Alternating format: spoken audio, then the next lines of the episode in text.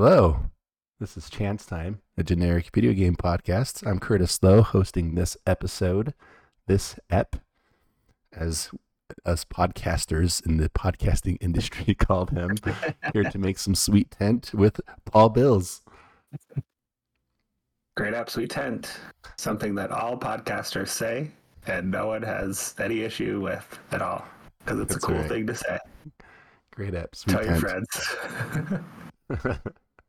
well, I know that Ryan will be sad to miss out on this great up sweet tent. But I know he always enjoys listening to the sweet tent after he misses the great up. So he does. he'll be okay. Shout out to you, Ryan, That's right. wherever you are listening to this. Um, Paul, I have a question for you. Okay. Do you have a favorite type of apple? Uh, I like I like Honey Crisp. Okay. Um, my wife recently started buying Cosmic Crisp.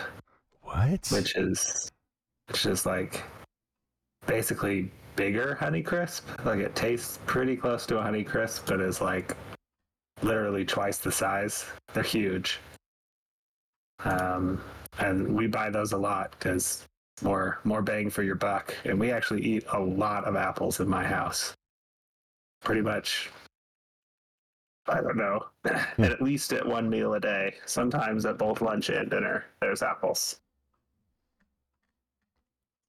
All right. so yeah Cosmic Crisp. Do you have a favorite I've apple? never heard of that. Yes, this came up today.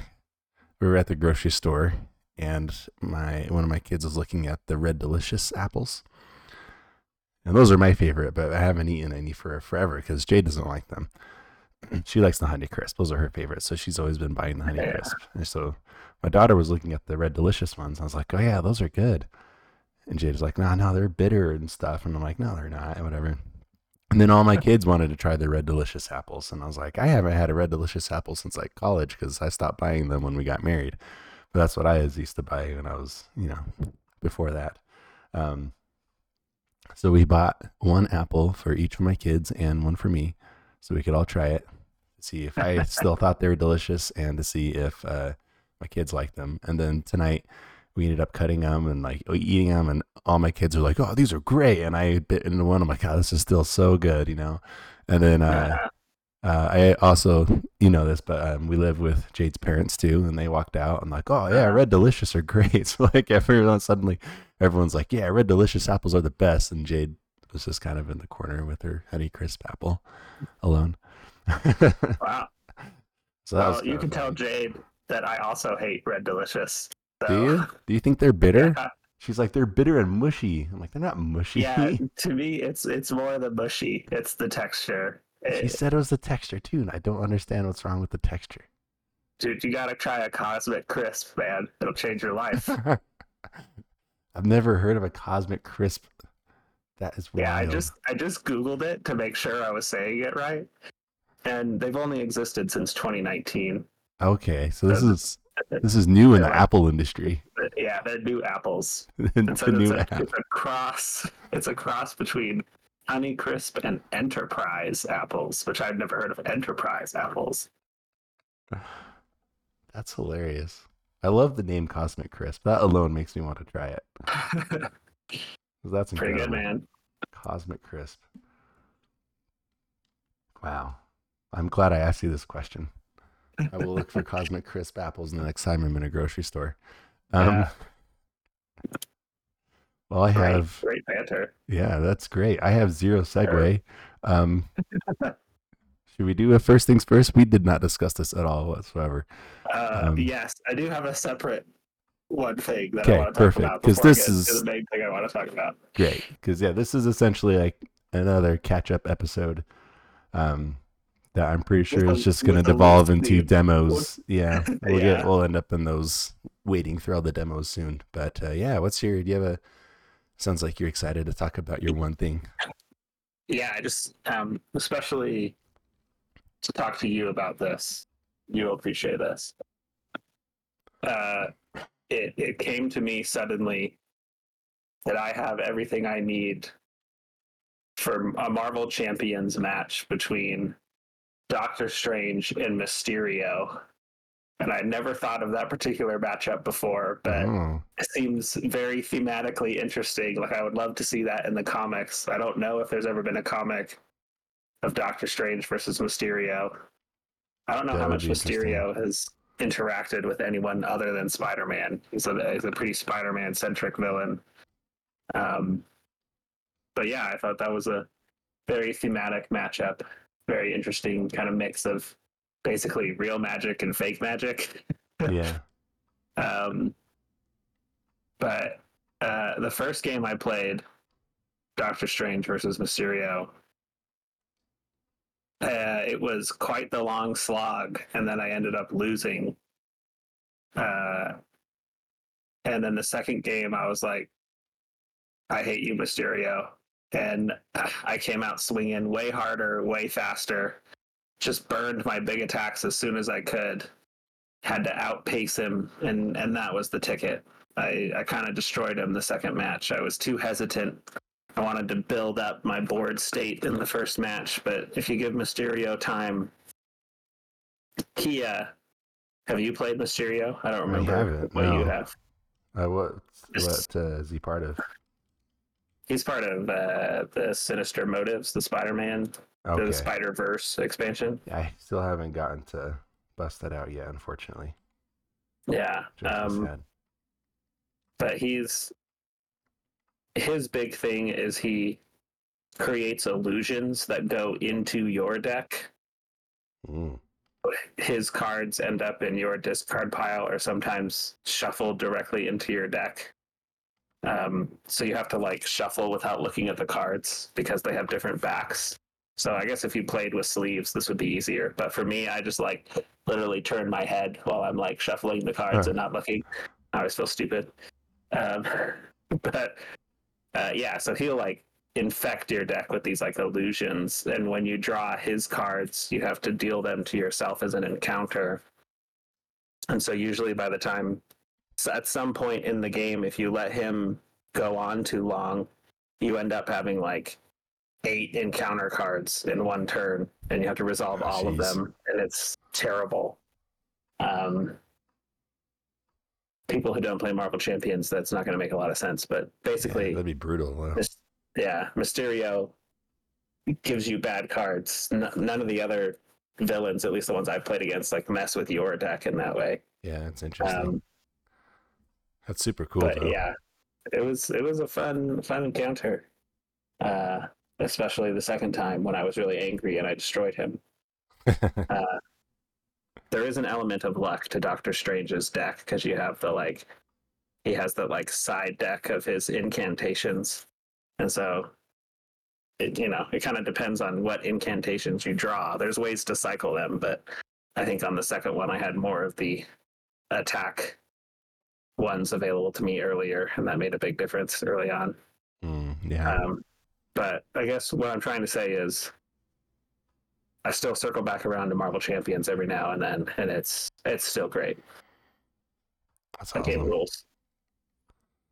I have also been reading a lot of Marvel comics, and uh, specifically Kelly Thompson's record-breaking 50-issue run on Captain Marvel, and it is making me really love Captain Marvel as a character. Like I liked the movie, but the comics are like, yeah, I freaking love this character. Like she's one of my favorite superheroes now. nice. like like and they're, yeah they're really really well done and there's some really cool arcs uh, including one where captain marvel tries to learn magic and she gets like a a magic looking outfit like an adjustment to her costume that like has like a hood and it's all black and it's very Hmm. cool but spoiler alert she the cover of one of those says captain marvel sorceress supreme question mark and she does not even come close. She does not become Sorceress Supreme. Do not believe the cover. That's funny.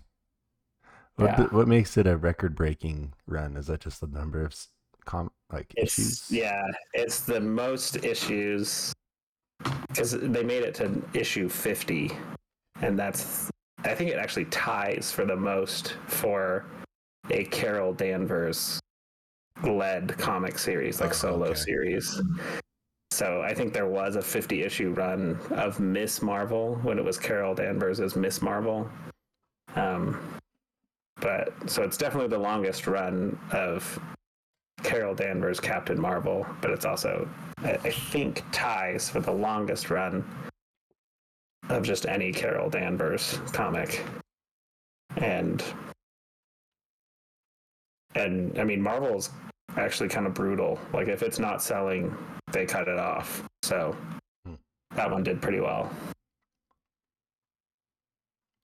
Uh, and there's there's actually a new like they restarted Captain Marvel. They did a new number one this year or late last year.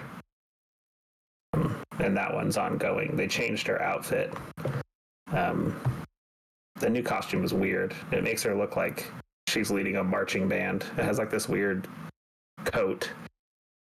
Um, like it's not bad, but every time I see it, I think marching band. Hmm. Kind of an interesting move. Yeah. I, I I wonder what they say, if anything, in the actual comics about why.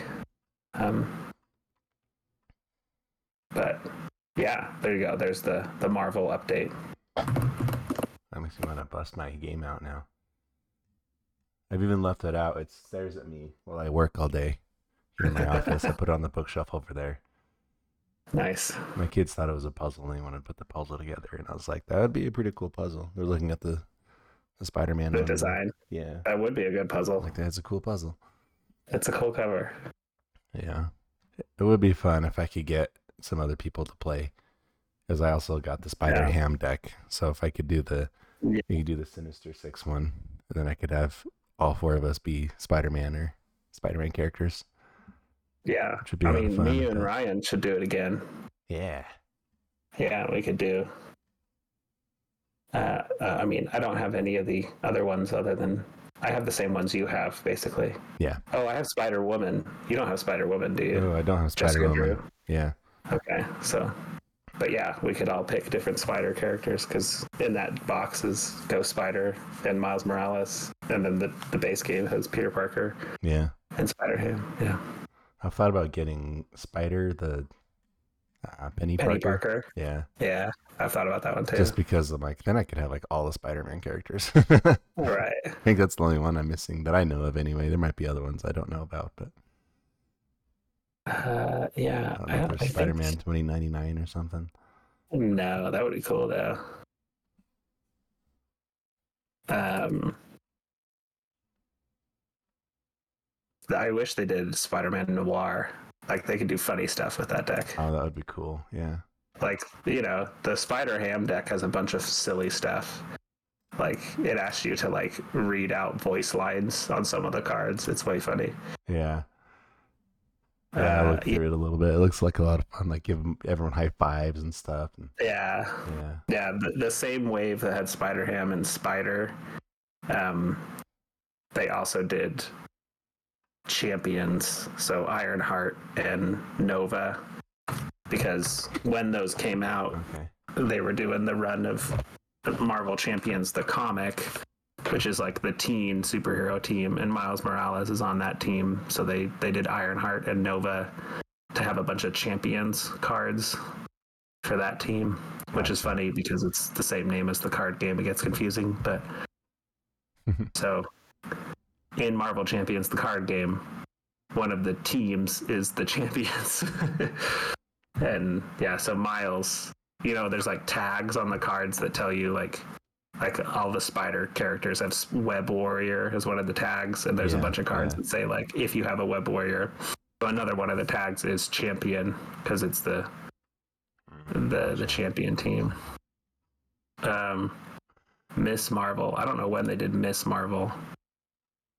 But she is also oh she was wave one. So like the very first wave of expansions. But she's Oh, wow. also a champion. So there's a bunch of cards that interact with other champions and there's like allies that you can only play if you are a champion so it's like the other teams, like Avengers and Shield and hmm uh, Guardians. There's a bunch of like teams like that. X Men are a team.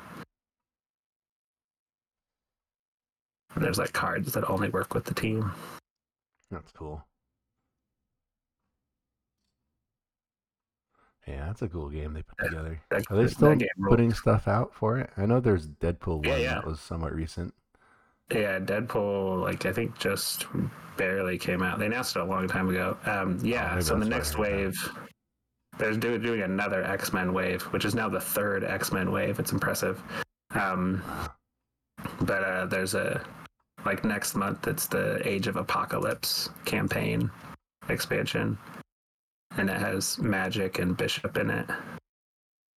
Oh, that's cool. And then the first like standalone hero is Iceman. Nice.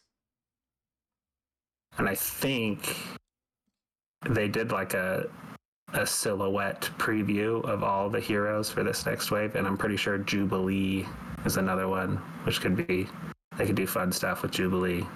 Mm, yeah. What it? I don't even know if I know what her like power is. It's, I mean, it's basically like bright colored energy. I think she has like, um, like she can teleport things. Like, I, I don't think like long distance, but she can like move things. Uh, generate pyrotechnic energy plasmoids from her hands. She has referred to these blasts as fireworks. Yeah, they're like brightly colored and fun looking. Hmm. I've always been curious about that because I know she makes. I don't know the fireworks. That's a good description of it. But Yeah. I've never really known what they do. And in Marvel Snap, I always had the volume turned off, so I don't even know what sound they make when she when you Well, play yeah, it. in, Mar- in Marvel Snap, she like brings people out of the deck, right? So I, I think that's something about she has some kind of trying to find another description of her powers.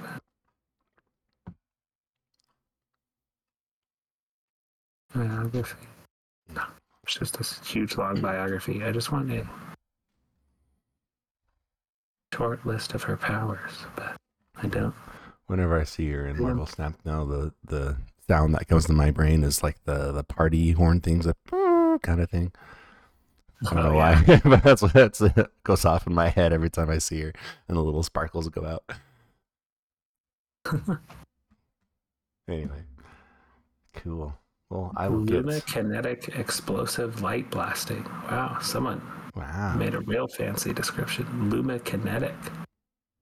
So there you go. whole new like type of science, scientific energy. Yeah. I don't know. That's intense. Well, Um, yeah, there you go. You can have a turn now. I took way too long. okay. No, you're good. Excuse me. I enjoy listening and hearing about Marvel Snap, and it just makes me want to play it. Um, it's harder to play that just because I have to have like a clear space.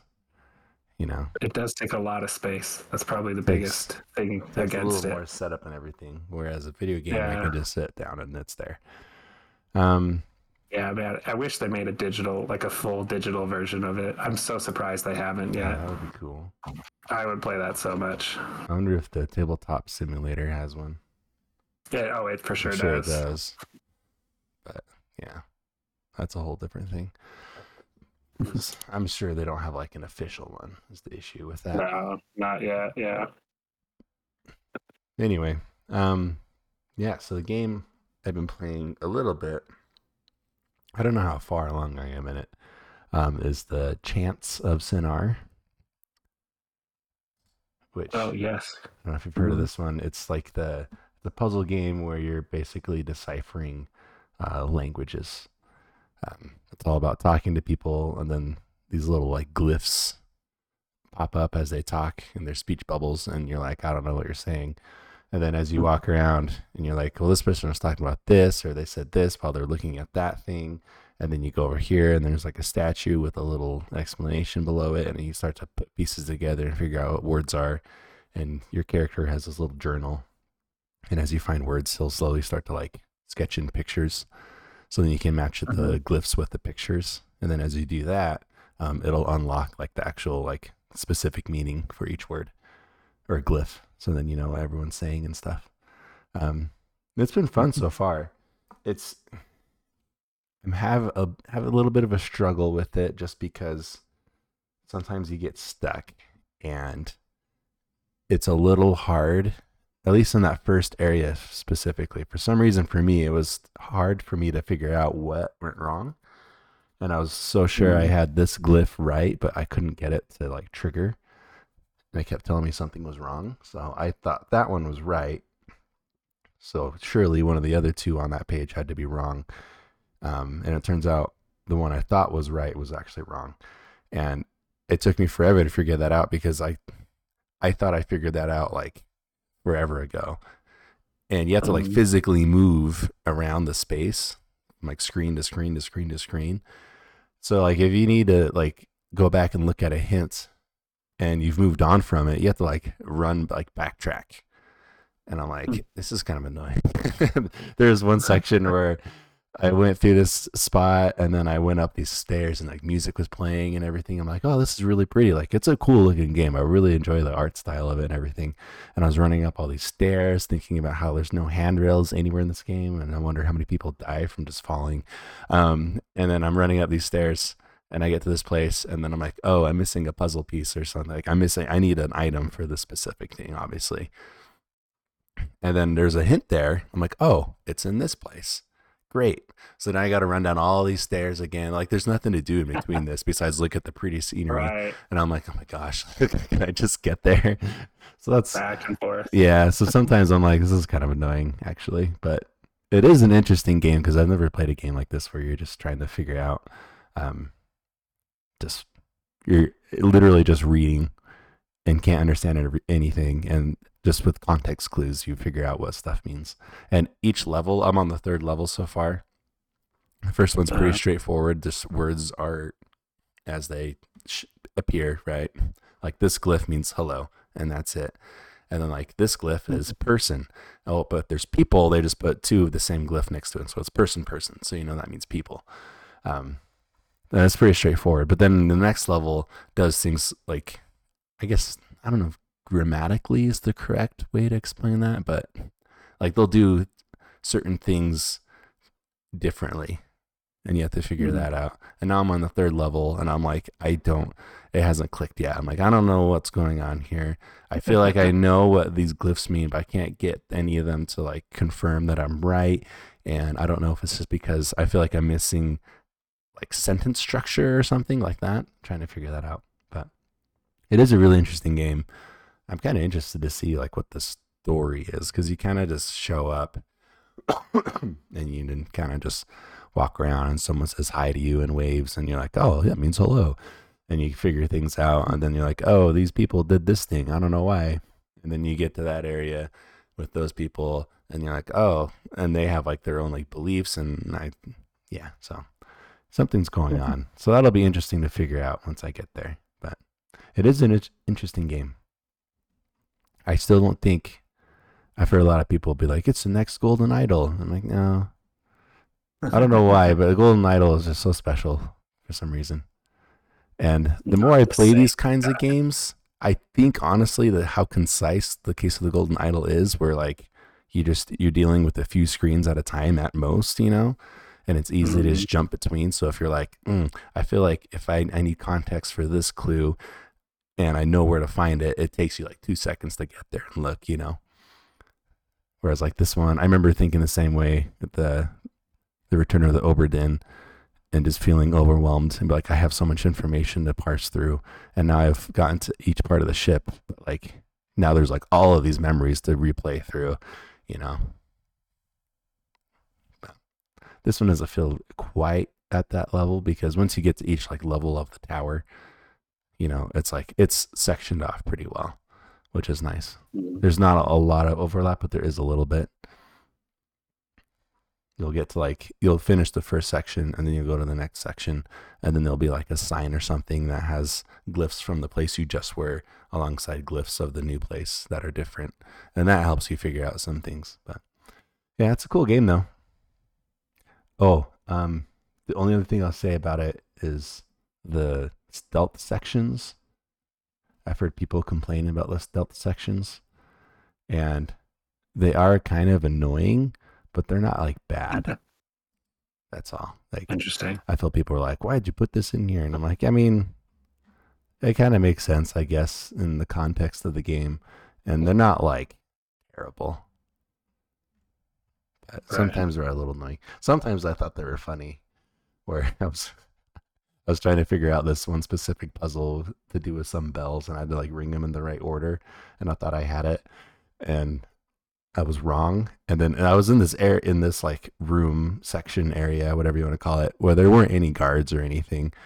Um, so I was I wasn't worried about getting like found or whatever. And then I put the sequence in wrong, and then like one of the guards just like popped up, like just ran in from the side of the screen. and was like, "Arr," and ran up to me. I was like, "Oh, where'd you come from?" It was super random. So every once in a while, I'm like, "That's just kind of goofy," and it makes me laugh.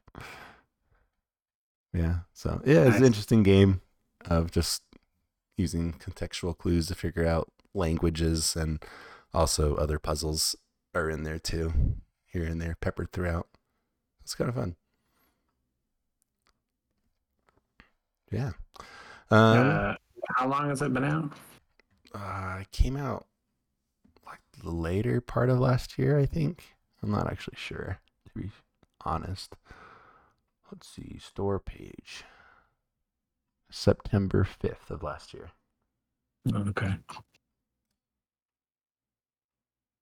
But, Yeah, yeah. I feel like I've seen some chatter about it, but it kind of disappeared quickly. I guess it's because it was near the end of the Yeah, year. At the end of the year. I feel like it had its moment and then all that big stuff came out.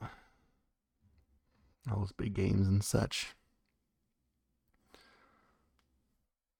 So yeah.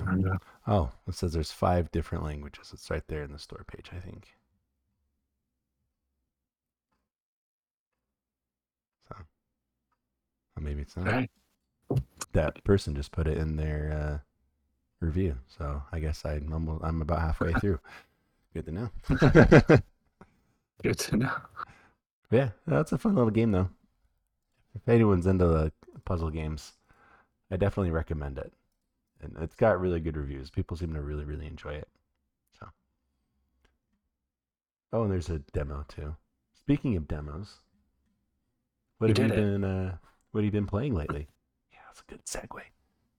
You did it. Okay, yeah. So, uh, for people who don't know, Steam does a thing that I think they're doing more and more lately, or it's becoming like more regular. It I think it's- feels more often lately, yeah. yeah, at least like twice a year, they do what they call Steam Next Fest, and it's just a bunch of demos, and it's a triumph of the game demo, which is my favorite kind of game marketing. Just a playable demo, so much better than a trailer. Um, and there's tons of them. So I took a couple nights and sat down and downloaded a bunch. I did not actually play all the ones I downloaded. I didn't have time, um, but I wanted to report back on on some of them. Um, and then one of them has um, has converted into a purchase because the game came out yesterday, Mm. and I have played the full game, and I want to talk about that too. So let's start with some quick demos. Um, I played a game called Dicefolk, which is uh, how would I describe it? Roguelike Pokemon with dice combat.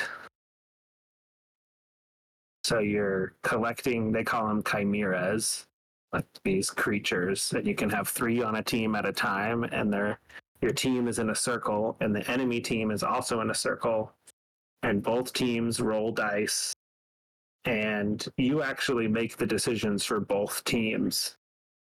So you have to use all the enemy dice and you have to use all your dice. And so the puzzle is in how do i maximize? When do i let them attack?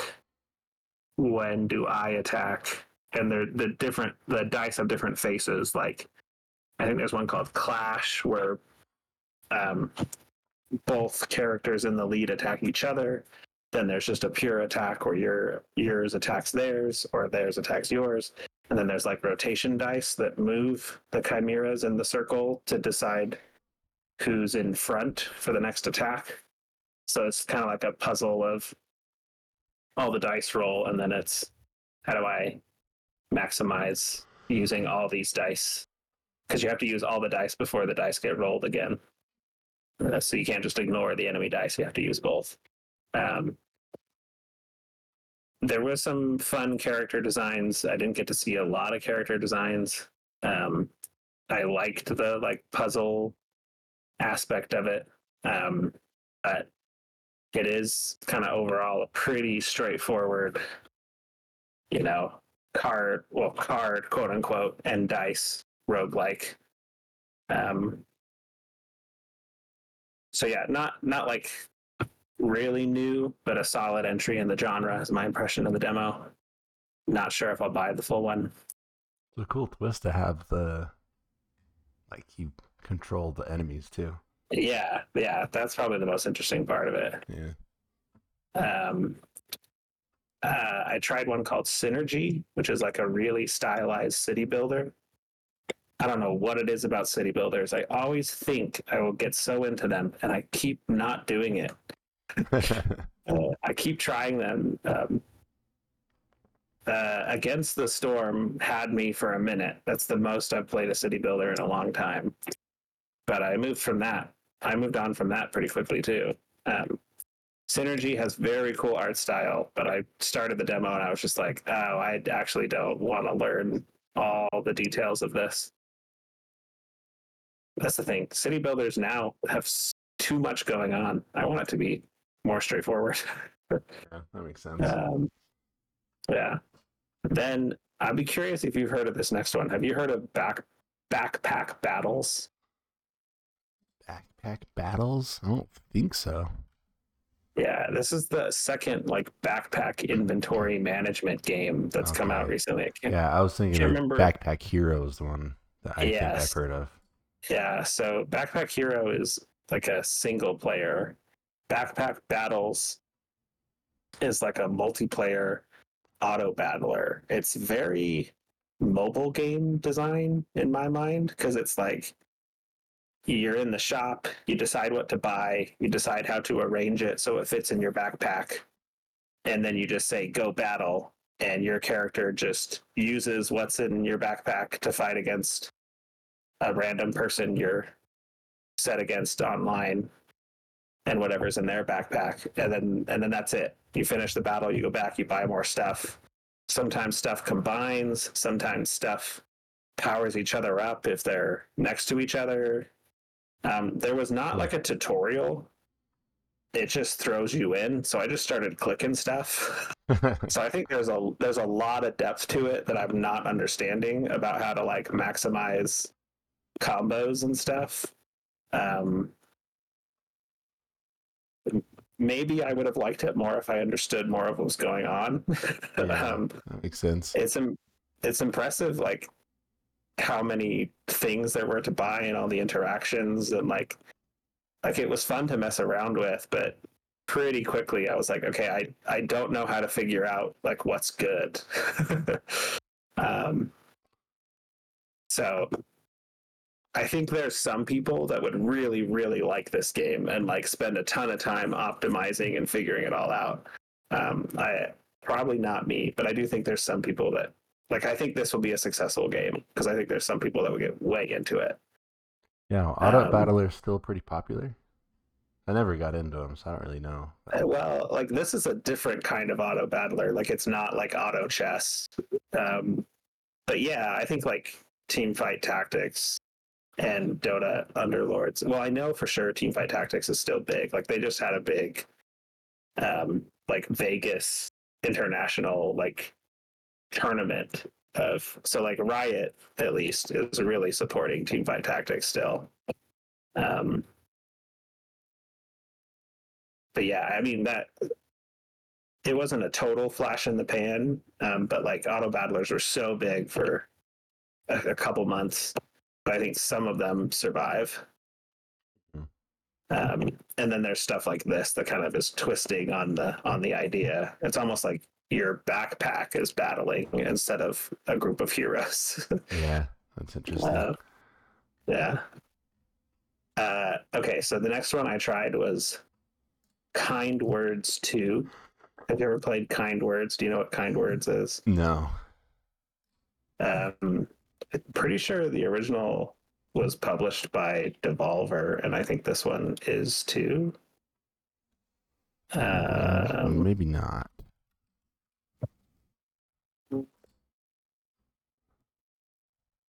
I'm not sure. It just has the same developer, same publisher.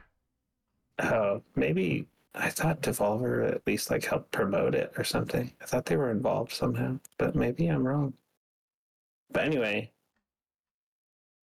um, Kind Words, the original was like there's some lo-fi beats going, and you can write letters and send them out into the blank internet, and eventually someone will get your letter and respond to it. And the whole premise of the game is like, hey, be nice to each other. Like, just say something nice back to this stranger's letter that asks for some words of encouragement. So, Kind Words 2 is trying to expand on on the premise. So there's still the letters, but now there's like a you can go outside of your little room into like the street and there's other people walking around on the street and you can have like short chats. So like you'll say one thing and then eventually when they log in they'll reply. And i don't know how many times it can go back and forth but um, instead of letters it's like short chats and then they've added other features like there was a record store you could go into and then you could check like people could ask for recommendations you can respond and give them recommendations. Um so like people would ask like is there music that sounds like this guy or are there books that feel like this book? And you can like type your reply and send it back to them and when they log in they'll get your reply. Um, or you could ask for recommendations. So it's kind of like a gamified social network that uh, is geared through the atmosphere and like the instructions to try to push you toward kindness and positivity. Um, It's a really interesting experiment. And apparently, in the full version of Kind Words 2, there's going to be a lot more activities. Like they teased at the end of the demo, like there was like at least four different images of other things. So they're trying like a bunch of different spins on the same idea, basically cozy, slow social network that lets you make a cute little avatar and like walk around in a world. Um, yeah, I just I find it interesting. You know, it's very different from other kinds of games, um, and even different than like other cozy games. Um, I always like when when games try to like be a way to encourage people to be nice to each other anonymously on the internet. Um, I think by and large it succeeds, but it's like the question is like how long do people engage with it? How long is it fun? Yeah. That's really interesting. It's a cool idea. Ah, I want to try it. yeah, I mean the vibes are the vibes are real good. It, you know, good little soundtrack in the background and Yeah. And the original had a bunch of like like stickers and like decorations you could collect for your rooms. So I'm sure there'll be all kinds of stuff to collect in the new one. Yeah. Um, It says the The Kind Words 2 includes a remade version of the original Kind Words. Oh, so it's like inside it. Yeah. Interesting. It says backwards compatible. So, so they're essentially including a polished version of the original in the new one. Right. Yeah. kind of cool. It's a cool idea. And then you can just go outside your room, basically, because the first one was just your room. Yeah. Um, and then another one I tried um, did not get to play this one nearly enough to actually evaluate it, but um, it's called Cataclismo, which it, the the pitch is it's an RTS but it has brick by brick building. So, like, it's top down command units, but instead of just like build a house, it's like more Fortnite style building uh, where you have like different pieces that you can put together in different ways. And then it's kind of tower defensey, like build fortifications, and then monsters come and you try to survive. Uh, tons of style, really cool art style and like UI and stuff, but didn't super get to evaluate in the time I had with it. Like, what's really going on with this building? How much of a departure is it from regular tower defense or? Oh, sorry, real time strategy games. Yeah. Um, Very cool idea, too. yeah, I hope. I- I'm curious to learn more. Uh, Yeah, one more. You're right. This is uh, people who made Moonlighter. Okay, yeah. Which very different from Moonlighter. So cool to see them flex their Yeah. their range. Except this uh, this line in the store page is architect by day, commander by night. Which is funny because Moonlighter Nice. was like adventure or like storekeeper by day. the same like you have two jobs basically. right. It's two things. Uh, one that I didn't get to try, but I think is really interesting is Helskate, which is like That sounds roguelike Tony. Hawk. And sometimes you fight things. Um, but I didn't get to try it, so I don't super know how it all comes together. Helskate, Um, right? Yeah, H E L skate. Ah, Only one L, yeah. this is uh, Viking style, huh? Yeah. Uh, and then I don't know if this had a, an- a demo, but it just last week came out into early access. Uh, Deep Rock Galactic Survivor, which is basically Vampire Oh. Survivors, but Yeah. Deep Rock Galactic. I played that Really one great. in the uh, last Next Fest. Oh, okay. Yeah, it's now out in early access and seems to be going well. Um, Yes, I think it people seem to be looks really it. cool. Yeah, I think that like the the I don't know. It's cool to see Vampire Survivor style gameplay, but more 3D graphics. Um, and I don't know, looks pretty cool. I've not tried it. It had uh, some other stuff going on with it too. You had the like mine as well as Yeah, automatically shooting stuff. So that's kind of Yeah. fun when I play. I didn't play it very much, but I did kind of like what I was playing. that makes sense. Uh, okay, but the one that that became a purchase and a game that I'll probably talk more about in future episodes is Balatro. Have you heard of this one? Ah, I have heard of this one. it's basically let's come full circle and we have all these roguelike deck builders. Let's just make one that's just straight up poker. Yeah. And it it is impressively story free. Like there is no premise whatsoever. It's just you start playing poker hands. There's no like reason to be doing this. We're not like beating anybody. We're we're just trying to score chips. You know, they call it chips instead of points. Right. Uh, but basically, you're making poker hands, and the cards in the poker hand each give a certain amount of chips based on its value. So ace gives 11 and 10, and all the face cards give 10 each, and then everything else gives chips equal to its number. And then based on what kind of hand it is, you get a certain multiplier. So, like, you know, royal flush is the highest, and then like straight flush and flush and straight and full house and yada yada yada.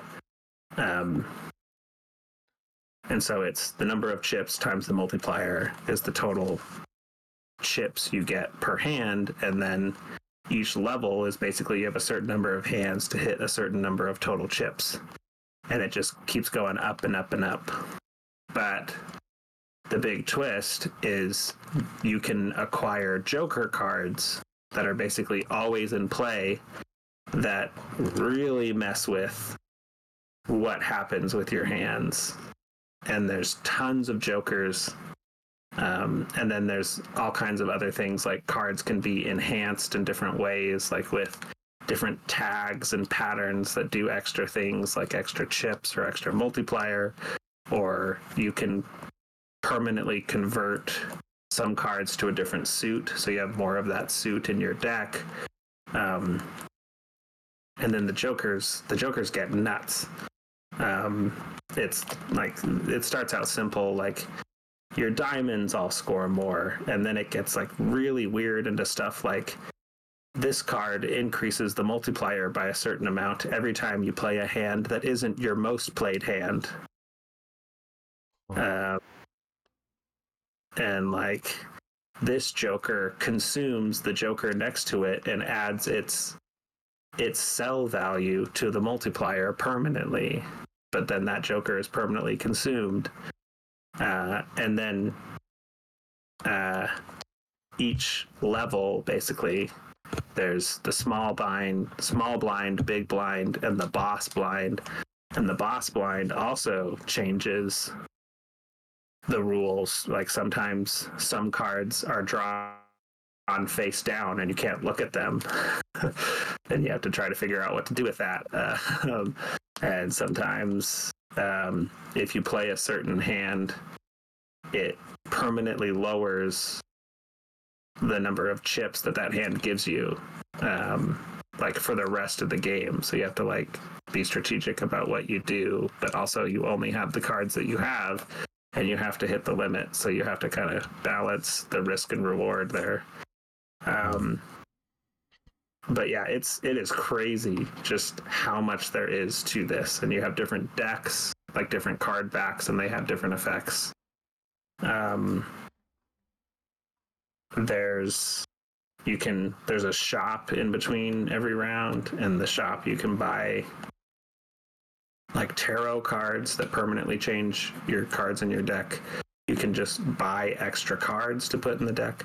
You can buy planet cards that permanently um, increase the value of a certain type of hand.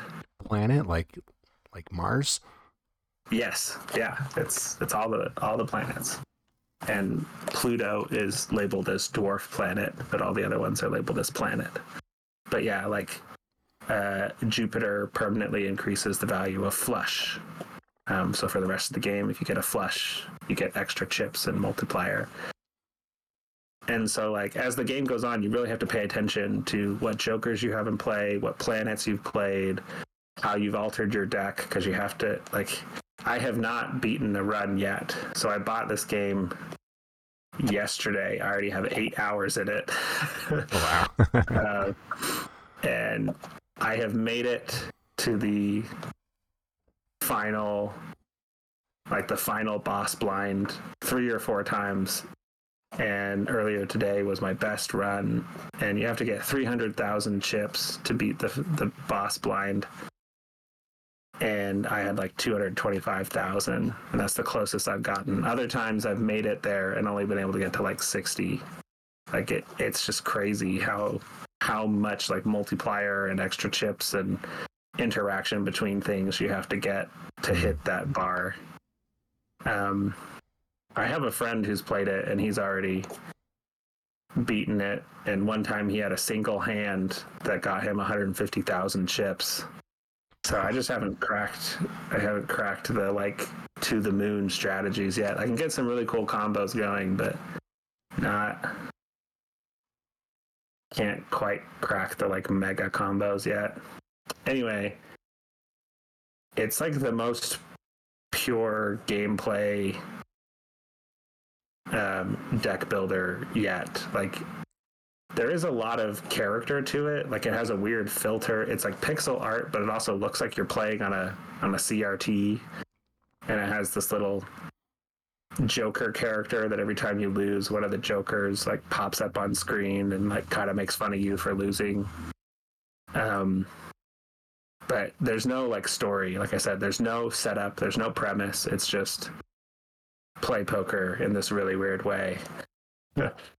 Um, but like the Jokers have a lot of personality, um, and there's so many of them, and like they stop looking like Jokers, and you know some of them are like just like a landscape or something, but it's huh. another Joker card. um, but yeah, like it it really gets its hooks into you. Um, I played the demo. I was like, oh, that's cool. But then I was like, I want to go back and play more. And then I was like, oh, wow, so many new things are happening. I want to try again. It's like, oh, there's still more new things. This was just in the demo. So now that yeah. I bought the full game, there's even more going on. And it's just like, holy cow. Like, it's one of those games that just takes a core idea and just goes for it over and over and over in all these different ways. You can tell they've been working on it for a long time and just figuring out so many different ways to add twists to this basically core premise of poker hand roguelike. Um, and it is currently on February 21st, 2024, the highest rated game on OpenCritic that's released in 2024. It's got a 91. Dang. Um, but yeah, I can't wait to play more. It's it's so just like every time it's such a different strategy. Like even more than other roguelikes, I feel like every single run is a is a very different strategy just because luck of the draw of what jokers you get and the combos you start to see. Um, it's crazy. I'm still kind of trying to learn how to like crack the nut, but I love it. Hmm. Here's my question. Yeah. If someone doesn't know how to play poker very well, or like not at all, um, is this going to be a hard game to play? No, I mean it's basically just if you know the basic poker hands that like four of a kind is better than three of a kind, and it even like you can reference. It's actually super generous about the information too. You can reference the list of what the hands are and how much they give you at any time and you can actually hover over your deck and it tells you what's left in your deck. So it like counts cards for you. Um so yeah it's super generous at, at giving you all the information you need to make a decision. Mm. and it's not like hidden away. Um there are some things that like on stuff that's like your most played hand like either a bonus for redoing it or a penalty for doing it again sometimes it's either hard to find or hard to understand if it means your most played hand ever or your most played hand this round. Oh, um, yeah. There's some stuff like that that it doesn't like. Sometimes it means this round, and sometimes it means ever. Um, but anyway, it's especially for a poker game, it is super generous with explaining things to you and and giving you information that like you could theoretically keep track of yourself, but the game does it for you. you don't have to worry about like bluffing and all that stuff, you know, right? No, yeah. there's not like an people. yeah, there's not an opponent. Yeah, you're just trying to hit numbers by getting the right combos. Hmm. So yeah, there's no betting at all. It's just we're just using poker hands as the way to score points. Yeah. And it's not just, you know, it's not just five cards in your hand. Like hands are still five cards. Like, you know, like a flush is still five of the same suit. But I don't know. I think the default is you draw seven cards at a time, and then you can modify that in different ways. So you can get more or less based on things that happen. Mhm. Um, and then you have a certain number of discards every round where you can discard up to five cards at a time and draw more cards to try to hit the right combos that you need. Um, yeah, there's like a lot going on, but it all like if you've played roguelike deck builders, especially, it's all very uh, instinctive. But it also it explains things to you when you start playing. Okay. That sounds really fun. Oh man, it's it's like it's like playing a roguelike deck builder for the first time all over again. Wow. like it's just it's like wow, this is these are ideas that have been floating around in other games, but brought together in a new way. Like it, it clearly owes a lot to Slay the Spire, you know. Yeah. It clearly owes a lot to to everything that's been done in this genre, but it's still it feels so different because it's not combat. It's not, you know, it. Yeah, and there there are even other roguelike deck builders that that use poker hands as like a premise, but from everything I've seen, this this one nails it way more than than the others. You think this is Yeah, going to be your game of the year? Probably not game of the year, but it it will be among my highest hour count of the year. I can pretty much guarantee that already. How long does a run I take? uh, less than an hour for sure. Okay, it's not bad. Yeah, like I have eight hours, and I mean some runs like I try to stretch things, and I and I'm out like on my third round. You know. Yeah. Um, so yeah, I don't know how many runs I've done, but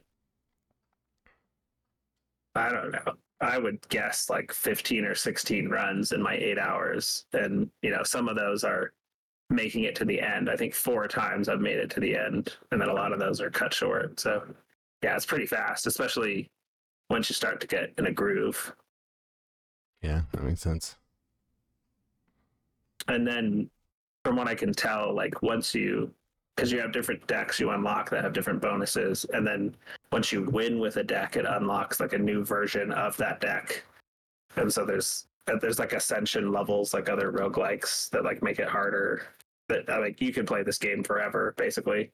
Like i don't think there's like there are a certain number of things you can unlock for sure but like you'll never feel like I've played all of it, you know. Yeah. That's I kind of got to that point with Slay the Spire.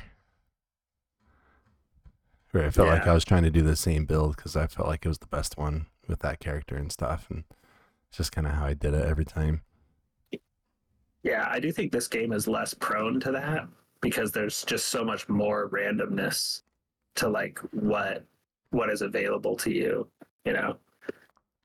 And and you have you have to take at least from what I've seen, I'm not an expert yet, but my best runs are when I kind of commit early to what's put in front of me and really go for it and try to try to really double down on what is what are the opportunities the game is giving me this time and so hmm the idea of like a specific build like you can know if this joker comes up i want it.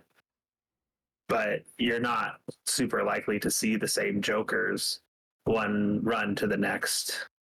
And you're not going to survive if you're just holding out for one certain joker. Like you have to find combos pretty fast or you won't make it. So it's a lot less prone to that. Like I'm just going to do the same build. You know, Yeah. you you have to be way more flexible round to round, and you have to like remember what your power combos are, even though it's all right there in front of you. Like you still have to like you have to just be in it and really think about what you're doing every time. Like when I get lazy, I I like lose almost immediately. When I'm just like, oh yeah, this is generally kind of my strategy, and I'm like not paying attention, it falls apart very quickly. like you have to really be focused on it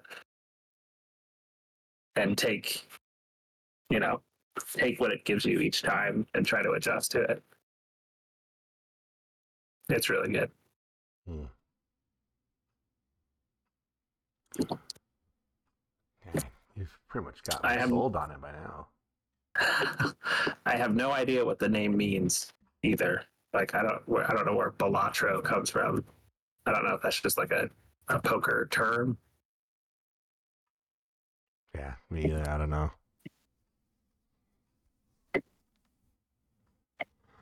Uh, also, I think this would do very well on mobile. I don't know if there's mobile plans, but I think it could do great on mobile. Uh, right now on their website, they just list Steam, Switch, PlayStation, and Xbox, which is kind of funny. I would not want to play this on a PlayStation. This is a very PC game in my mind. Yeah. Switch would probably work. Uh, Yeah, a handheld probably sounds great. Yeah, I can see playing this on Switch or on Steam Deck. yeah. Oh yeah, Steam Deck would be good. Fascinating. But yeah, like I don't really know like where it came from. Like I, I don't recognize the developers. I remember And like hearing I some said- buzz about it like Yeah. a couple of weeks ago. Maybe that no, it's probably during the Steam Next Fest. Next Fest is when I started hearing some buzz about it. And I remember thinking it looks really interesting, but I don't know enough about poker to feel like I'd like it. Oh yeah. It's not it's not really poker at all. yeah, the developer has nothing else on Steam. Like the publisher has other stuff, but the developer this is their first game, so I have no idea where they came from. that makes me want to buy it more if it's like their first game, you know? Yeah. Oh, So, it's like, the one- same publisher. Let me guess. It's, It's, like one person as too. Case of the? Golden Idol. Oh, Uh, probably.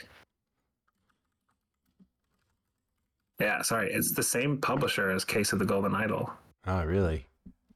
Yeah, PlayStack. Who I don't I don't know who that is. Like, there's a lot of just smaller indie stuff on their roster.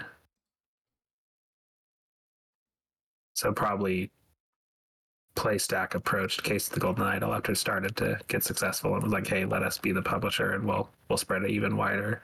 Yeah.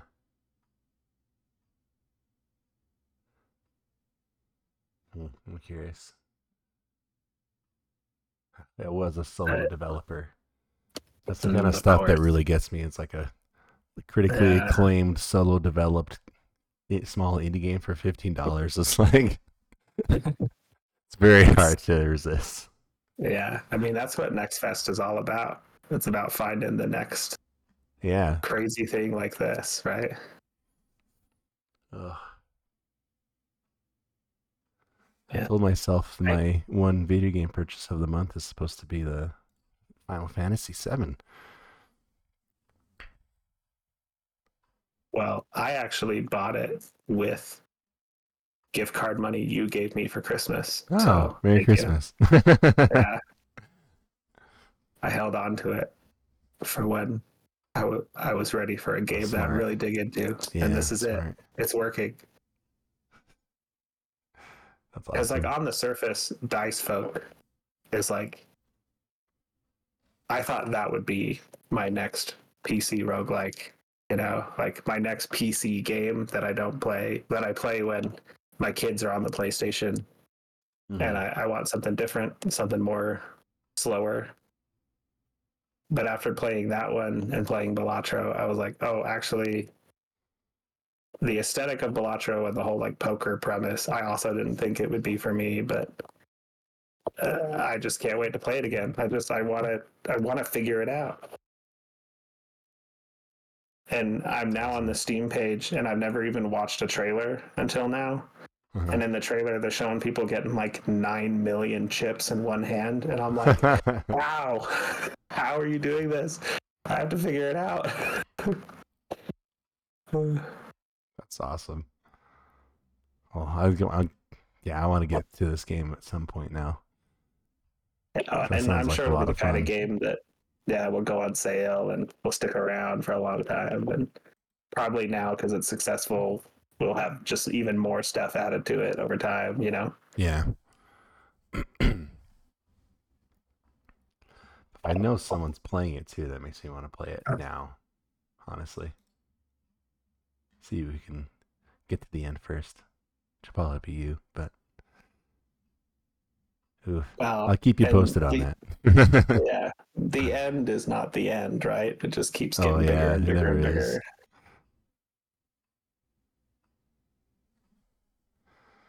That's cool.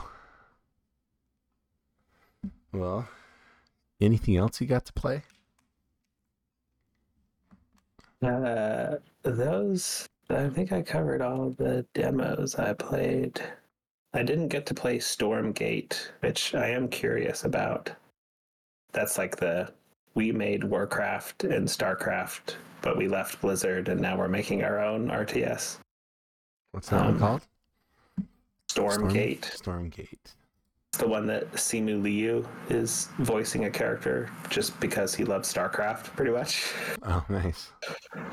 Um, and then this was not in the Next Fest, but this is news that came out, I think, yesterday. Uh, a game I am very curious about is called um, Gigantic Rampage Edition. Um, Gigantic is a game that actually originally came out at like the peak of the hero shooter like back when Overwatch was so successful, and so every company was trying to make their own version of it. Yeah. Um, and so it's like a hero shooter MOBA, which so many people tried, right? Like Battleborn, Paragon. Um, there was one called Blood Sport or something. Blood Battle Blood. I can't remember. Um, Yeah, a lot of them were like Battleborn. a Yeah. Really generic sounding name. Yeah, and Smite even was part of that.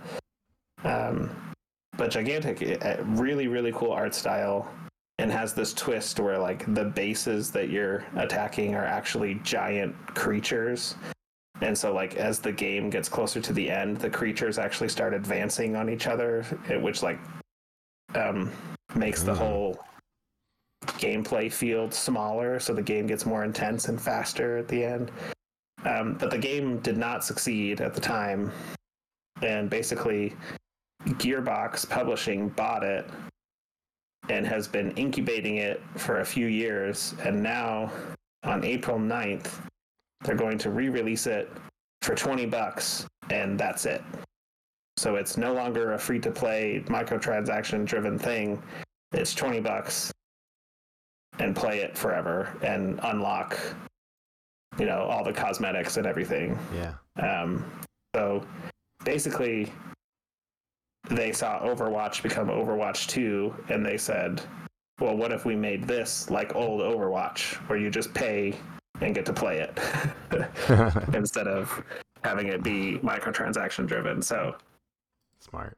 I did I did play in one of like the betas of it and I loved the style. I loved like the gameplay twists.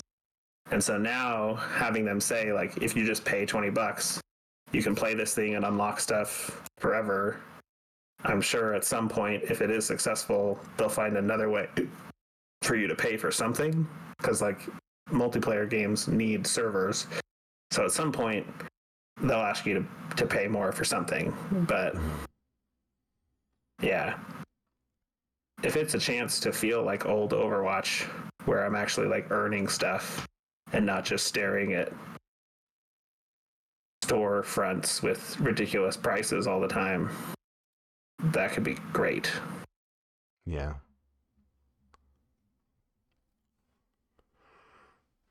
And it is it's it's much more like it's an actual MOBA. Like Overwatch came out at the peak of MOBAs, but is was not a MOBA. Yeah. Um, but this is a hero shooter MOBA. Um, so there's like lanes and there's towers and there's the bases, but they're the gigantic creatures. Uh, anyway, it's coming to not just Steam either. It's not just PC. It's coming to consoles uh, on April 9th as well. No, So, nice. I saw it very said it had crossplay, Yeah, Just sweet.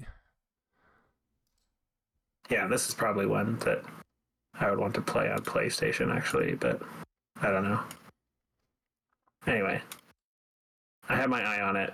Came out in the last. I think the news came out literally yesterday that that they're doing this. Um, so didn't play a demo, but wanted to mention it because it's something that's really caught my eye. Nice. Yeah, like the character's design is actually cool in this one.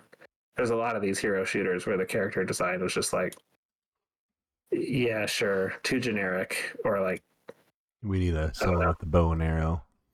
Here's an yeah, elf lady. Yeah. Yeah. So A lot of games really started that way too. yeah, and this one just got buried in all of that. Yeah. So it's kind of cool for them to try to slip it in, especially this year. That seems like generally this year is going to be slower anyway. Mm-hmm. and we've already had a couple big, you know, less than AAA launches. Like Helldivers 2 seems to be everywhere, and that's like a $40, you know, not quite AAA game. And Palworld has been so huge, and that's like a 30 or $40 indie game. So, like, Yeah. this feels like a year when the big players are all kind of reeling and trying to figure out what's next. And a lot of these smaller games are going to have the mo- the moment or have the stage for the year. Um, while we wait for, you know, new consoles or the end Yeah. of the current console generation or of whatever the it is. PlayStation Five. Yeah. Yeah. I thought that was such a weird thing for them to do to say in an It's so investor weird call. to say that. Yeah. yeah, it's entering the the end of its lifetime or whatever. It's like, why say that? Like, Especially when it feels like it just started. It's weird to me. yeah, like feels like we've been waiting for like the actual PS5 games. I guess Yeah. God of War Ragnarok is the one to me that feels like okay, this this is a PS5 game, even though I think that one was crossplay. Or, I mean, yeah. Cross crossplay, but yeah. So it's like it still hasn't felt yet like there was a reason to have a PS5. Yeah. Uh. The ones I can think of off the top of my head were the what's this Returnal, um, oh yeah, and uh, the Demon Souls yeah. was And PS5 Spider-Man exclusive. 2, Spider-Man 2, Final Fantasy 16 was PS5 exclusive. yeah, and and Spider-Man 2 could not have worked on the PS4, Yeah. straight up. Um, especially like the fast travel system and how fast you can get going. Like your top speed in that game is crazy, and straight up would not have worked on the PS4. So maybe that is the true, like this is a PS5 game. But again, that came out last year. Took them a long time to get to that point, Three and now they're already saying, the "Yeah, console's life. Yeah. yeah." They're already saying end of the of the life span. It's like, So okay, what are you doing? Yeah. I don't get it. Oh man. Well, Uh, have Oh, you? Sorry, excuse me. have you played? Have you played any demos or anything? I lately? have. Okay. Um, actually, here's a tangent for you. I guess this was a tangent in my video game, just what I've been playing. So I randomly like got into League of Legends again this week, like Okay. a lot more than I have. yeah. like to the point I was playing ranked and solo queue and everything, which is something I would like never did before. Mostly because I watched now what's his name? Pecken Wolf? something like that on YouTube. He's a Twitch streamer, plays League, and he puts his like replays on uh, YouTube and stuff. And I was watching him play Zoe. Do you know? Remember who Zoe is? No. No, she's a a cosmic trickster. I think is her title, and she's like a little Mm. girl that's been alive for like thousands of years or something. She's like this cosmic entity, but her whole play style is her one ability will put someone to sleep, and then if you hit them, it wakes them up and does like extra damage when you wake them up, basically. And so she has that, and uh, a thing where she throws a star. I think is what it's supposed to be, and then she can sling it back. So like it kind of like has a two cast, so you can. And the idea is the farther it travels, the more damage it'll do. So you throw it back Ah. behind you and then sling it back forward. So if you get them to sleep and you can get a clear shot with them, you can do like a ton of damage. And then her other ability, like her ultimate, is literally just a little teleport. Will she'll like pop down on the ground and then pop up a little ways farther. So then you can get your your little star, the paddle star thing, to travel even farther. so if you do it right, like you can just one shot some enemies like easy. Um, so I watched him play that, and I'm like, that looks like a lot of fun, but it looks kind of hard. But I'm like, I'm just gonna try it anyway. I'm just gonna do it. I'm just gonna get in a ranked solo queue, and I'm like, I don't. Since I never played it, I never climbed out of any rank ever. So I'm like in iron. I'm like the Right. lowest rank there is. Right. So then I'm playing this Zoe character, and I'm the first game was really rough, but then I got the hang of it, and I've had some really fun games with her. So then I just started doing that for the past few nights. Um, we'll see how long that lasts, though. But it was honestly a lot of fun. Um, yeah. Other than that, though, I played the two demos I played are actually from today from the Nintendo Direct. First one was Pepper Grinder Okay. and I'm very excited for this game now. Because that is like a, I guess it's technically a platformer, right? But the whole gist is that you have a drill and you're just drilling through dirt. And then you almost feel like a dolphin because you like dive out of it. Uh, And you can't really change your trajectory when you bust out of the ground like that or come out of dirt like that. So you kind of have to get the angle right as you come out so you can make the jumps from pat, like patch of dirt to patch of dirt as you go up like go up the screen or whatever you're doing, right? Um mm, but like it's they do some interesting things with it where like you essentially have puzzles where um, there's a platform like on a lever that's in your way but if you like go through the dirt behind it and then hit it from behind it'll pop open but like the, all the blue ones are connected so like it'll pop the blue this blue one will pop open and close off that blue one up there so you have to go over here and hit the red one from behind to like make that open and kind of puzzle your way up through the dirt as you go like it's it's pretty fun. So I'm excited about Is- that one. uh, an element of like power to the digging? Like, do you have to like pick up anything to keep drilling, or Um, is it just like Not in the is it more about so aiming the drill? It's Okay. just about Yeah. aiming. There is uh, if you hit the B button while you're, um, or the A button, I guess if you're on Steam or whatever. Um, if you hit that button as you're going and like as you come out of the dirt, you'll get extra speed. So there is that. So Okay. you do have to do that to make some jumps, but there's not like fuel. If that is that what you mean, or anything like that. Mm-hmm. that I could tell. It There was like- a gauge to see. You could tell you like how much work. I guess like RPMs probably of your drill. Ah, interesting. A Okay. little icon, but I don't know if it does anything. But I noticed like if you do the extra power to as you come out of the dirt, it does rev like all the way up and fill up the meter. But yeah, I don't know if Yeah. It expands on that at game I'm all. thinking of, but other games where you dig like that, it seems like you can only go so far, right? And like if you don't make it, you like die. Oh yeah, no, this doesn't Uh, have that at all. You could sit there Yeah. and just like if you have enough dirt, you could just go in a circle and just go around and around and around Okay. if you wanted to. oh, Um, but when you dig out the dirt, you can't go through it again. no, you can just keep going. It like refills itself in. Oh, it does refill. Okay. Yeah. So it just Yeah, so really kind of Focuses on platforming, kind of platforming through it. Yeah. Yeah. Yeah. But yeah, it's, I mean, the premise, like, if you feel like using a drill to drill through dirt and busting out of it like a dolphin to get to the next patch of dirt and going through a game like that sounds fun, you'll probably think it's fun. Yeah. I don't know what else to say about it other than the fact that I'm excited to play more of it eventually. I think, I think it has a release date. I say it was like March. This isn't far off.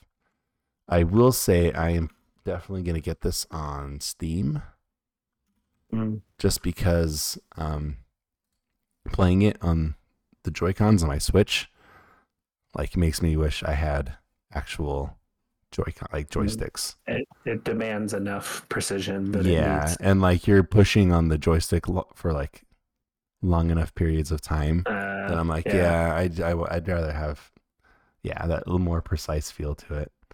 Um, but yeah, it's a fun game. Let's see, where is it? The the demo's still out too on Steam. March 28th is the release date for that one. So that'll be fun. Um, we got it's got collectibles and stuff too. So it's like five pirate coins that you can get in each level or something like that. And Ah, nice. Judging from the trailers too, there's a lot more going on than what was in the demo. So Yeah. But it's got the classic platformer stuff of like the extra. yeah, Yeah. it's got all that stuff nailed down well, and it. I feel like honestly, it's communicated pretty well. Everything you got to do as you play it, um, because usually you can make each jump pretty easily without having to like to do the extra bo- boost. But if an extra boost is required as you come up to it, they'll be like marked with like a kind of a light blue uh, section, like the dirt that you're grinding through. So you can Mhm. tell like, oh yeah, I need to go like I need the boost to get through here. So yeah, it's fun. And there's one level in the demo where the um, bombs are in the dirt, so you have to be careful not to hit the bombs and stuff as you go. So it does take precision, but yeah, it's fun, and I'm excited to see because yeah, in the in the trailer it had like not a grappling hook, but like a certain point will you get close to it, it looks like or something, and it whips you around and stuff. And there's like a mm-hmm. section where she was like piloting some kind of robot thing. I don't know. There's a lot more going on in the trailer and stuff than the demo has. So, Right. which makes sense. The demo was like three levels. It was not very long, I don't want to give too much away. right? Yeah, I'm excited for that one. It's gonna be a good one, I think. Um, I also don't know what the story is. You like the opening cutscene was, oh yeah, Pepper. Her name's Pepper. The character, your character you play as, like washed up on a beach, and there's like jewels and money and stuff, and then like this other pirate-looking lady with her little monster henchmen come and grab all your stuff, and then as you're waking up, they're leaving, and then you end up with the drill just randomly. You follow them out and then she cuts a rope bridge from underneath you and you fall and like grab the drill and then fall more. And then you have a drill and then you just go. I'm like oh, where'd this drill come from? There's, there's not really an explanation but that's fine. The game's fun. What else do you need? Yeah. um, the other game i tried out which i'm still undecided on is the unicorn overlord i can't say that like quickly unicorn overlord or unicorn over Yeah. feels like a tongue twister to me a little bit. It's a weird name for a game. Also, also, a the very video game title. yeah, the logo cracks me up too because like the U is like a horseshoe but with a unicorn head, and the other O's are like are they, are they wedding rings? The O on Overlord is a big crown. Like it's all very. I know. It cracks me up a little bit. That's Um, very. Let's get the idea of fantasy across in as many ways as we can. Yeah, absolutely. As if the name Unicorn Overlord wasn't fantasy enough. already. right um the game seems interesting enough i have barely played it though so i feel like it's hard to say exactly what's going on it feels kind of like i don't know it's a strategy game um it look, when you Mhm. look at it it looks like something like fire emblem but it seems to be a lot more complicated than that because fire emblem's like you know swords beat axes, axes beat lances, lances beat swords, or whatever. And that's Uh, that's the gist of it. You know, from there you get a good idea of how that all works.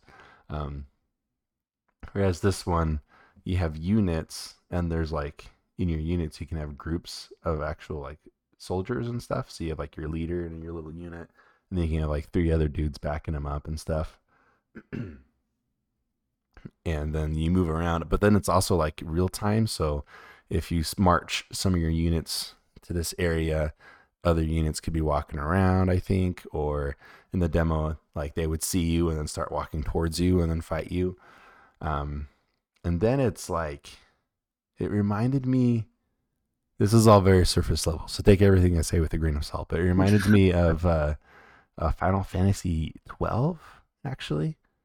In that game, it has the whole gambit system they called it, to where it's essentially a bunch of if-then statements, like coding. uh, uh, Um, so like, oh, enemy is flying. If enemy is flying, like cast magic because like he has a sword, so you can't hit him if he's flying, right? So oh, like and if ally is under twenty percent health, cast heal. Like oh, or cast cure. Like okay, this all makes Yeah, sense. okay. Like it's that kind of stuff, and it feels like it kind of has that where you set your um units like attacks and abilities beforehand, and then as they go into battle, it just plays out automatically. So you want to like make sure everything's planned out ahead of time according to what you're doing.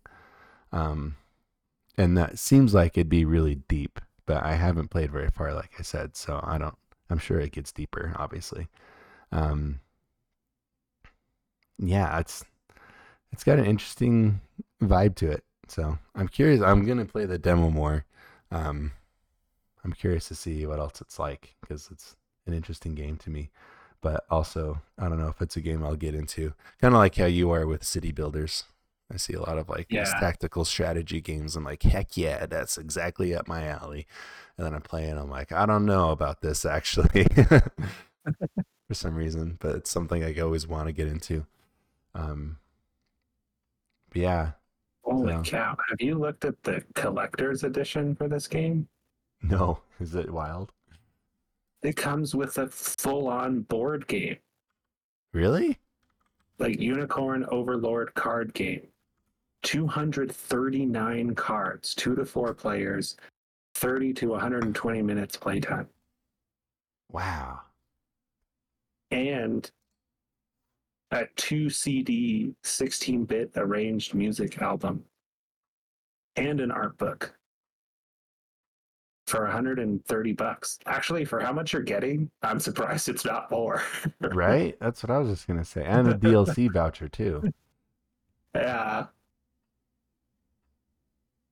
Wow. but like a whole separate card game designed and printed and made that is only available as far as I can tell in the collector's edition. That's nuts. yeah. Like, what if it's good? Like, most likely it's okay, right? But like, what if the card game is really good? card game's really good. And you just a few people in the world have it, and that's it. yeah. Yeah. Um, but Huh. I think this. Uh, you were mentioning before we recorded that the animation is uh, fan servicey, and Oh, on their website you can click every character and they do their little battle animation, and I see exactly what you're saying. Yeah. I uh, forget the character's name, but it's very. Yeah, like I'll say it's like Why is Scarlet or something, and it's yeah, like, why oh, is this girl not wearing a bra? Like it shouldn't her breast should not move that much if she's in battle.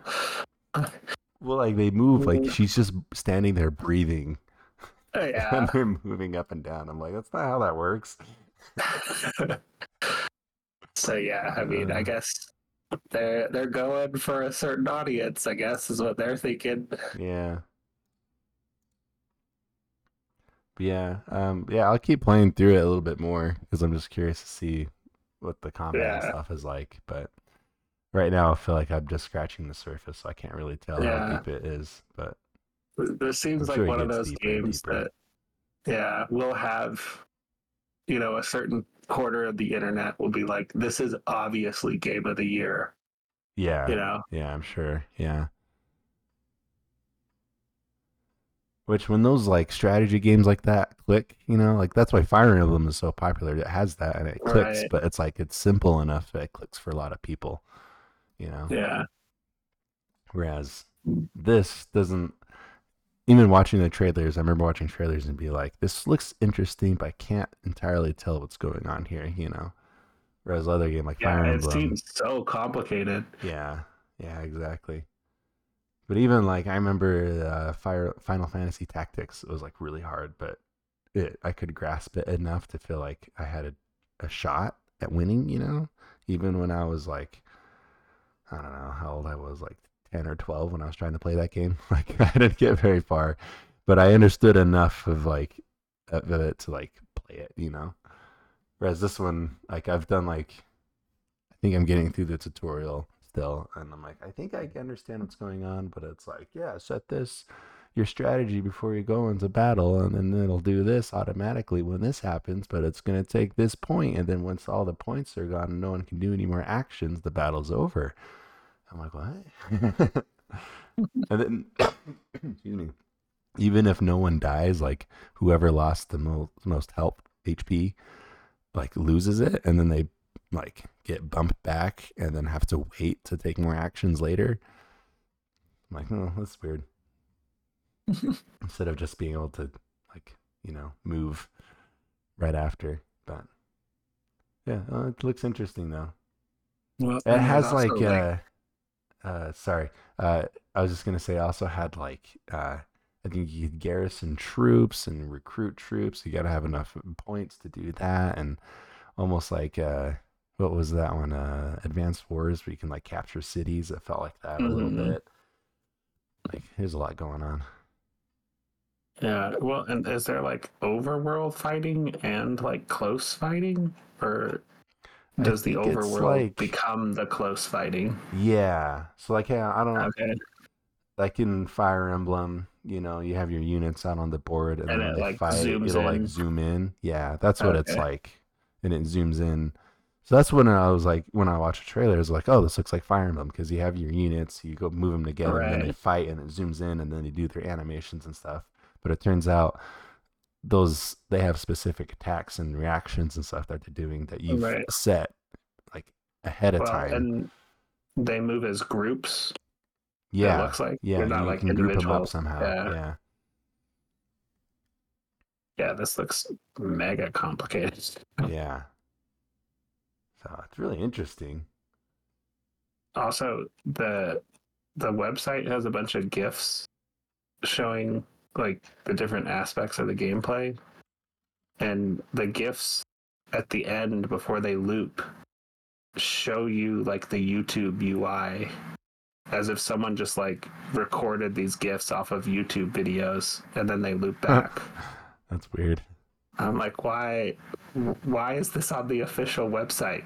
unicornoverlord.atlus.com. Like this is their like how did that get through? Why did they not cut that off at the end? Yeah. Anyway, that's a total side note. But yeah, I guess like you said, like if this clicks, it could be really cool. But just looking at it from the outside, it's like I don't know if I can handle all of the things that are happening here. it seems like so much thinking before you even like start. Yeah. But I don't know. I think it's got potential for sure. I'm gonna go ahead and pre-order the collector's edition so I can play the card game. Yeah, just for the card game alone. Yeah. Yeah. But yeah, I'll keep playing the demo. Maybe I'll report back next week. It's very interesting. Um, the other game I wanted to shout out, I said in the Discord I would try it, and I'm following up on that promise. Um, hold on, I have to look up the get name of it. The, that fruit game that was in the Oh, direct yeah. that got like DLC, and I went to Suika, Suika game. I think is hmm if I'm saying that right, but it's Suika game, just just that. Um, and I went to get these demos, and that that was there on the eShop like front page because of the DLC, and it was three dollars. And I'm like, "Hmm, I'll try it for three dollars. This game's kind of fun, honestly. it's literally just a matching puzzle game. Um, Okay. and as you match the fruit, it just transforms into a bigger fruit. But the tr- catch is, is that it's like physics based, kind of.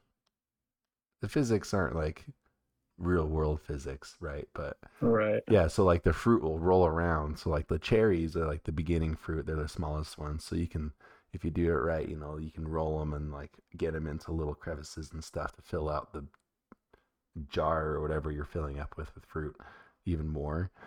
Um, and then if you can put another cherry in, that'll go down like the same little hole or whatever, and then it'll they'll touch and then transform to a strawberry. And then every once in a while, if you do it just right, it'll knock the other fruit around and like shift things around a lot.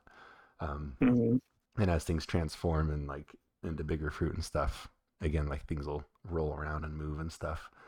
So there's like times where I'll see a spot where I want to put a fruit, this next fruit, and I can see other pieces slowly moving, you know?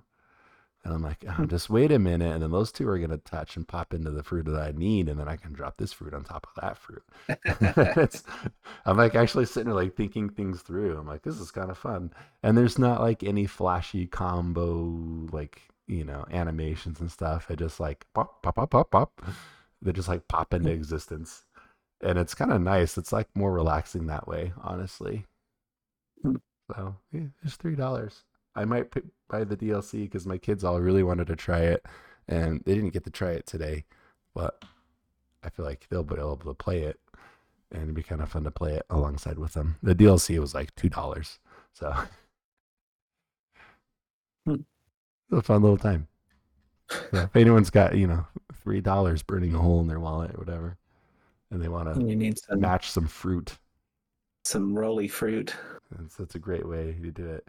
I have still not yet gotten the watermelon though. That's the one that eludes me. That's the biggest fruit. Just and then what happens? I don't know. I guess you just keep going. I don't know what happens if you get two watermelons together. Uh, yeah, but like you just fill up with watermelons. I guess so. I don't know.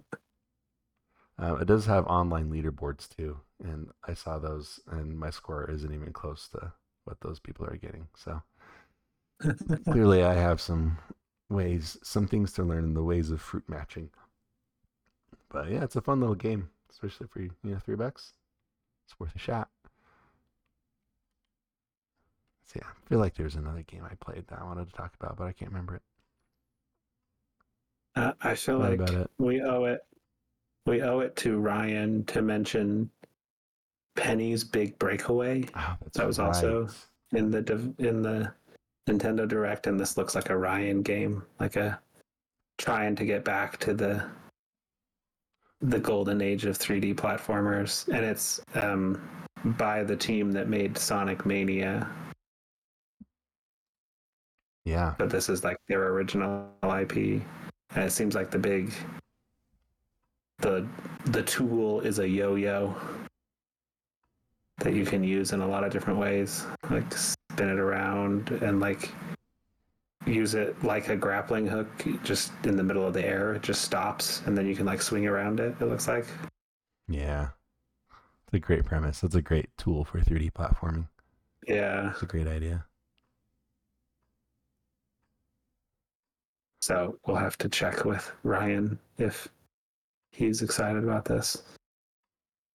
Oh, yeah, Oh, I it's know like he was. out. Yeah, it came out today. It's a shadow dropped, as they call it, I believe. Yeah. Seems like it's getting pretty solid reviews. It has 90 reviews on Steam, Yeah, it's not a and lot, 82% are positive. But it has just yeah, come like- out today, so you know. It's pretty stylish. I like the the colors. I don't super love the main character's design. Yeah, The, like- Jester like look to her, yeah. But- I was thinking the same thing, honestly. but the yo-yo idea is very cool. So yeah, we'll have to see if Ryan is into this and if he plays it, what he thinks. Yeah. Yeah, it seems like a fun time. Cool. Yeah. My kids got into yo-yos recently. Oh yeah. I blew the, I blew their minds by doing a rock the cradle move. Nice. They, they couldn't believe it. Can you do the trapeze one? That one I always know. impresses people. So you throw it to the side and it loops around and then it goes up near your Oh, finger and then lands on the yeah, string yeah. between Lands on the string. Yeah, Yeah, I did not do that one, but I think I did know how to do that one at one point. yeah. I saw someone once do a triple version of that. So they had three strings in between their fingers, essentially. So they had to like Uh, whip it hard enough kept- that the yo-yo looped around their fingers three times, and then Oh, landed, wow. and then they hopped the yo-yo from sh- string to string. And I've never Dang. been able to do that, but I was really impressed when they did it.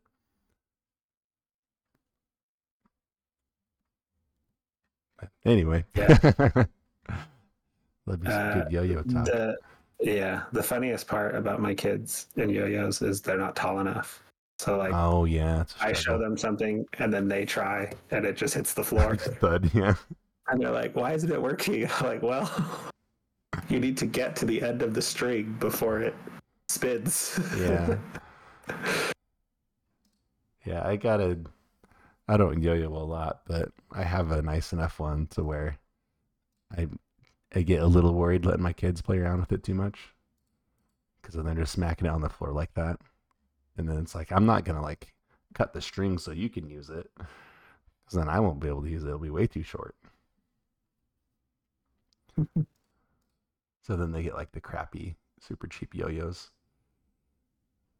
And they're like, why doesn't it work? I'm like, well, it doesn't sleep. So it's just going to come right back up. So you can't really do anything with it besides that. Someday I'll teach them the ways of yo yoing. Um, yeah. I feel like, I guess just to wrap this up, the demos are cool. And yes. I don't know. So Steam great Next Fest is very cool, and I do feel like because I feel like the last one they just did was October, last October. Yeah. So it's almost like one. quarterly. Yeah, yeah. It was They definitely do one in the summer around all the summer announcements. yeah, makes sense. So yeah, it, it is like it's basically quarterly at this point. Yeah, But I Yeah, feel like it's it has brought back the demo. Like there's tons of demos on on PlayStation and Nintendo now. Like I love that the demo is back. There was a time when there was like no demos. yeah, it's true. I feel like almost every game we've talked about. Well, obviously they're all demos, but like like Chants of Sennaar had a demo too. Like there's a ton of demos now. Yeah. It, So it's it worth the way checking again. into like if you're interested in a game at all, it's worth checking if they have a demo because it feels like there's a better chance these days that it will. It's not Yeah. always the case, but I don't know if you ever uh, looked into it at all. But I noticed the the case of the Golden Idol as a demo, but they have a playable version of their demo on their website, so you don't have to download anything. You just play it in your browser, Nice. which just I think is really cool. Yeah. Yeah. pretty wild. Yeah, demos are back. Thank you, demos. Really is exciting to play demos. I If still other have people a bunch played, of demos that I haven't played. I still haven't tried the Prince of Persia demo. I meant to do that. Oh yeah. Uh, if there's other demos that we should be checking out or other people should be checking out, please let us know in the Discord. Yes, absolutely. I'm sh- I'm sure there's really cool stuff I missed. Yeah, that's the one thing about Steam Next Fest is there's just so much stuff on there, Yeah, it's so huge now. Yeah. and it makes me wonder what goes through like the developers' brains as they're like prepping for that. You know, because some of Yeah, those you- demos I tried in the last one, I was like, if like I have so many of these downloaded, if it doesn't catch me like immediately, I'm probably not going to play any more of it because I want to try all these other demos. Yeah. No, that's exactly right. It's like you have you have like five minutes to really get someone to understand it Yeah. when they're or else they're just gonna fire up the next one. You know, they might circle back, but they might not. Yeah. It's especially hard when it's a game like Unicorn or or Overlord. Oh, I can't do it. Unicorn Overlord. Where I'm playing it and I'm like, I'm not sure how I'm winning, but I'm winning because it's a tutorial level. right. I'm a genius. Clearly an incredible tactician. Yeah. Well, and like, I mean, I, that's probably part of the reason Balatro is exploding because like you That's do true. get it within within five minutes, and then it just unfolds more and more and more and more, and you're like, holy cow! But like the basic premise of make a poker hand and make it good. Like you're playing the game within two minutes, you know. yeah. Yeah, it- it'll be interesting to see how the re-rise of demos, and especially Steam Next Fest, if that actually over time as does it change the way games are designed? You know, because it's got to be, you got to get it. Yeah. You know, you have to be able to understand it quickly. But also, like I heard, some of the biggest um, Steam Next Fest demos were like really complicated, huge strategy games. So, at least for now, it doesn't seem to be hurting more complicated games. It seems to be helping. Yeah. And I feel like the Steam Next Fest, like that's gonna attract the audience to where if you want to try like, you know, a strategic game or whatever that takes a little while to get used to, they get that audience is gonna be more up for giving it some time. Right. So yeah, no, it's really cool. I wonder if uh, you think uh, other platforms will follow suit.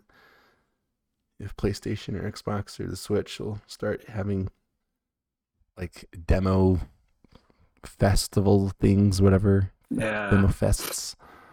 Well, on the PlayStation 5, um, it's like one of the one of the main lines on the store screen is like demos, and that's just always there now.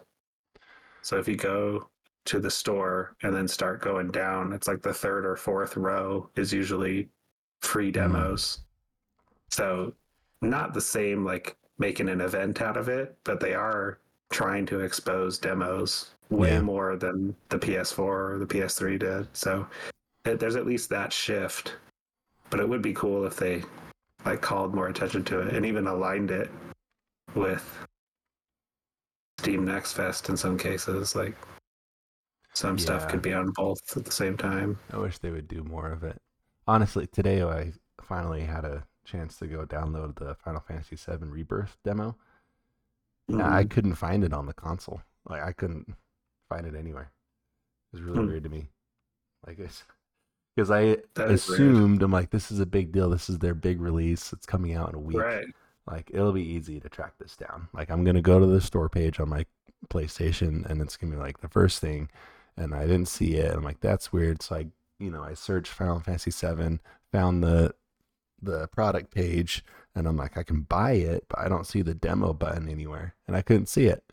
and my kid was sitting there asking for the robot game, so I couldn't keep digging around, and I was already kind of annoyed at that point. So then I got on my phone, and then Along with Astro. Right? Yeah. Get away. Get out of the way for Astrobot. Um, My kids were playing it today too. It's a classic. Why why did I ever buy a game for this console? I know. the right? best one came came free. I'm so tired of that water level, though. That's all they want to play. Um, but yeah, I had to. you looked it up on your phone. yeah. Yeah. I had to look it up on my phone, and then even then, when I found the, it was again, I just found the product page, and then I had to select version, so it was like buried. I'm like, this is so weird that this is so hard to find. Yeah, I was gonna s- I was gonna say, did you do the three dots on the on the console? That's I didn't. So that's probably where it was hidden away. Yeah, But yeah. for I a game that big, I feel like it would just be there. Yeah, yeah. yeah, the first thing it gives you is the digital deluxe edition, and but then if you go to the three dots, there is Yeah. demo is one of the options, as well as standard edition and twin pack, Which which I assume is oh yeah, they have a version where you the twin It's- pack yeah, one. I think I think it's the same price, and it comes with the remake. Yeah, which is a good way, good deal. I mean, you get the remake for free, basically. Um, but yeah, so that was kind of annoying to me because that was the reason why I decided I wanted to play Final Fantasy 16 because I played the demo and I liked it. right. and I wanted to play more of it. And now a lot of the demos do the super cool thing of you just you download it, you play it, and it's like just like a first chunk of the game, and then they're like, Yeah, well, if you buy the game, you just carry over your progress. You don't even have to do that all over again, right. which is super cool. So Yeah, that's what got me to buy Dragon Quest Eleven. yeah, I remember hearing about that demo. It was like hours It's like- long. It's like ten hours. Yeah, it was a huge chunk, and I was like, okay, you have to stop here, but you can keep playing. And I was like, uh, I'm gonna keep playing, thank you. yeah, that's yeah, now that I have my A 10 hour PlayStation on- demo is crazy. Yeah, I mean, it's a hundred plus hour game, so it's like whatever. Yeah, it's like a tenth of the game is all.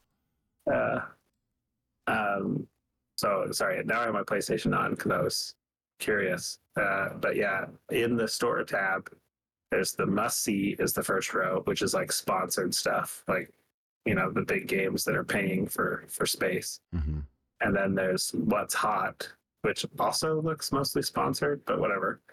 And then there's top 10 games, and then featured, and then new games for you, and then pre orders, and then the next line. So it's like six or seven down, but the next line is demos, and it's just a bunch of free demos. So, like, yeah, they're they are featuring them like on the main store page. Hmm. But you do have to scroll down a bit more than I remember. That's interesting. But yeah, I don't think the Switch really has anywhere that's just like here's the demos you can download. I feel like I've seen that, but I don't feel like it's like a just a section. Yeah. You know? Yeah. I remember seeing a Or maybe section it's on sometimes there. featured and it's there sometimes, yeah. Yeah. Assuming the eShop is working. There it goes. I'm trying to do it now and it just loads so long. Man. I hope the next Switch has a better eShop. This is painful. Oh, Mario vs. Donkey Kong has a demo. Very cool. That's the only. Oh, that one says demo available on the game. So some of them have the label demo available. That's all I see though. So it's very interesting that way. Oh. Balatro is on it's already on PlayStation. I thought that would be like a later thing, but it's here available. What is? Balatro. The poker game. It's Oh, on yeah. PlayStation. Oh wow. That was quick. Oh. Okay, so the eShop does have a game with demos. If you go to the search tab and then browse by Ah. filter it has games with demos. And yeah, there's a lot of them. But if you're not sure if you want to spend four dollars on Take It Racing 2, you can just get the demo. I don't know what this game is. But it's four dollars. Whoa, it's like on a Game Boy. What is this? Weird. anyway, um, yeah, demos are cool. Um, Demos are cool. and I will echo Paul one more time. If you guys have any, you guys being our dear listeners, have any demos that we feel like we should try out, let us know. Cause it's always fun just to try. Yeah. It's also fun to see like what what people find, Mm-hmm. what gems are out there. There are a lot of demos on the Switch. Holy cow.